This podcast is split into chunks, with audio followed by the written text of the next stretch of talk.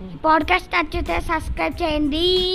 Hello పిల్లలు ఈరోజు నేను చెప్పే కథ పేరేంటంటే పెద్దల మాట.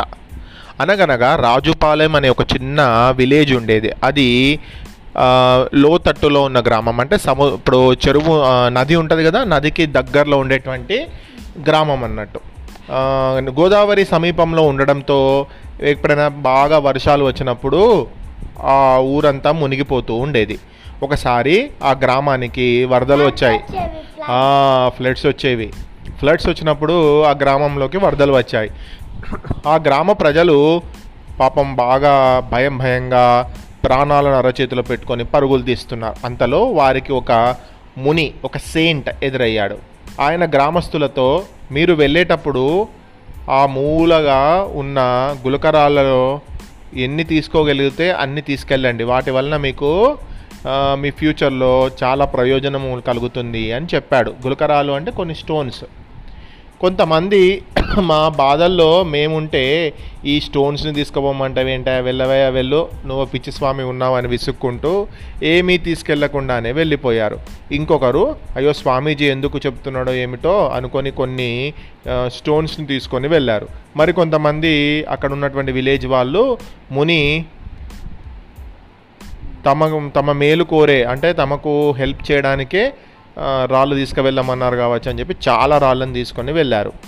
ఎంత వాళ్ళకు వీలైతే అన్ని స్టోన్స్ని తీసుకొని వెళ్ళారు. వరద నుంచి తప్పించుకుని వారందరూ కాస్త ఎత్తైన ప్రదేశంలో ఇళ్ళ నిర్మించుకొని నివసించడం మొదలుపెట్టారు.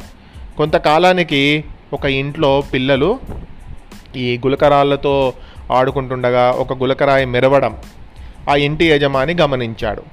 అనుమానం వచ్చి ఆ రాయికి ఆ రాయిని కొంచెము మొత్తం కూడా ఫైన్గా దాని మీద ఉన్నటువంటి దుమ్ము అంటే డస్ట్ ఇదంతా తీసేసి అసలు రాయి ఏంటి అని టెస్ట్ చేశాడు. అది ఒక డైమండ్ అని అర్థం కాగానే చాలా ఆశ్చర్యపోయాడు. ఆ విషయము క్షణాల్లోనే ఆ ఊర్లో ఉన్న వాళ్ళందరికీ తెలిసిపోయింది. గ్రామస్తులు అప్పుడు వాళ్ళు తెచ్చుకున్నటువంటి ఆ రాళ్ళు ఉన్నాయి కదా ఆ రాళ్ళ ఆ రాళ్ళన్నింటినీ ఫైన్గా షైనింగ్ చేయడం స్టార్ట్ చేసిండ్రు. వాటన్నిటిని వజ్రాలుగా మార్చుకున్నారు. వాటిని అమ్మి చాలా ధనవంతులయ్యారు. ఈ గులకరాలను ఒక్కటి కూడా తీసుకొని వెళ్ళని వాళ్ళు ఉన్నారు కదా వాళ్ళందరూ చాలా పీద భేదవారు అయిపోయారు అన్నట్టు చాలా బాధపడ్డారు అప్పుడు. కొన్నింటి మాత్రమే తీసుకుని వెళ్ళిన వారు మరికొన్ని తెచ్చుకుంటే బాగుండేది కదా అని బాధపడ్డారు.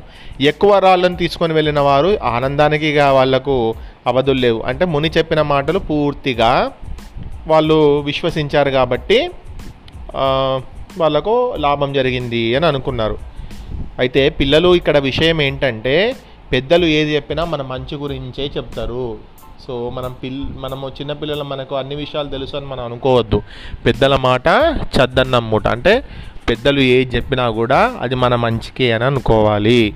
సో పిల్లల భవిష్యత్తు కోసము పెద్దలు తమ ఉన్నటువంటి ఎక్స్పీరియన్స్ తోటి చెప్పే మాటలు మామూలు మాటలుగా అనిపించినా కూడా ఫ్యూచర్లో మాత్రం అవి చాలా మనకు బెనిఫిట్స్ ఇస్తాయి.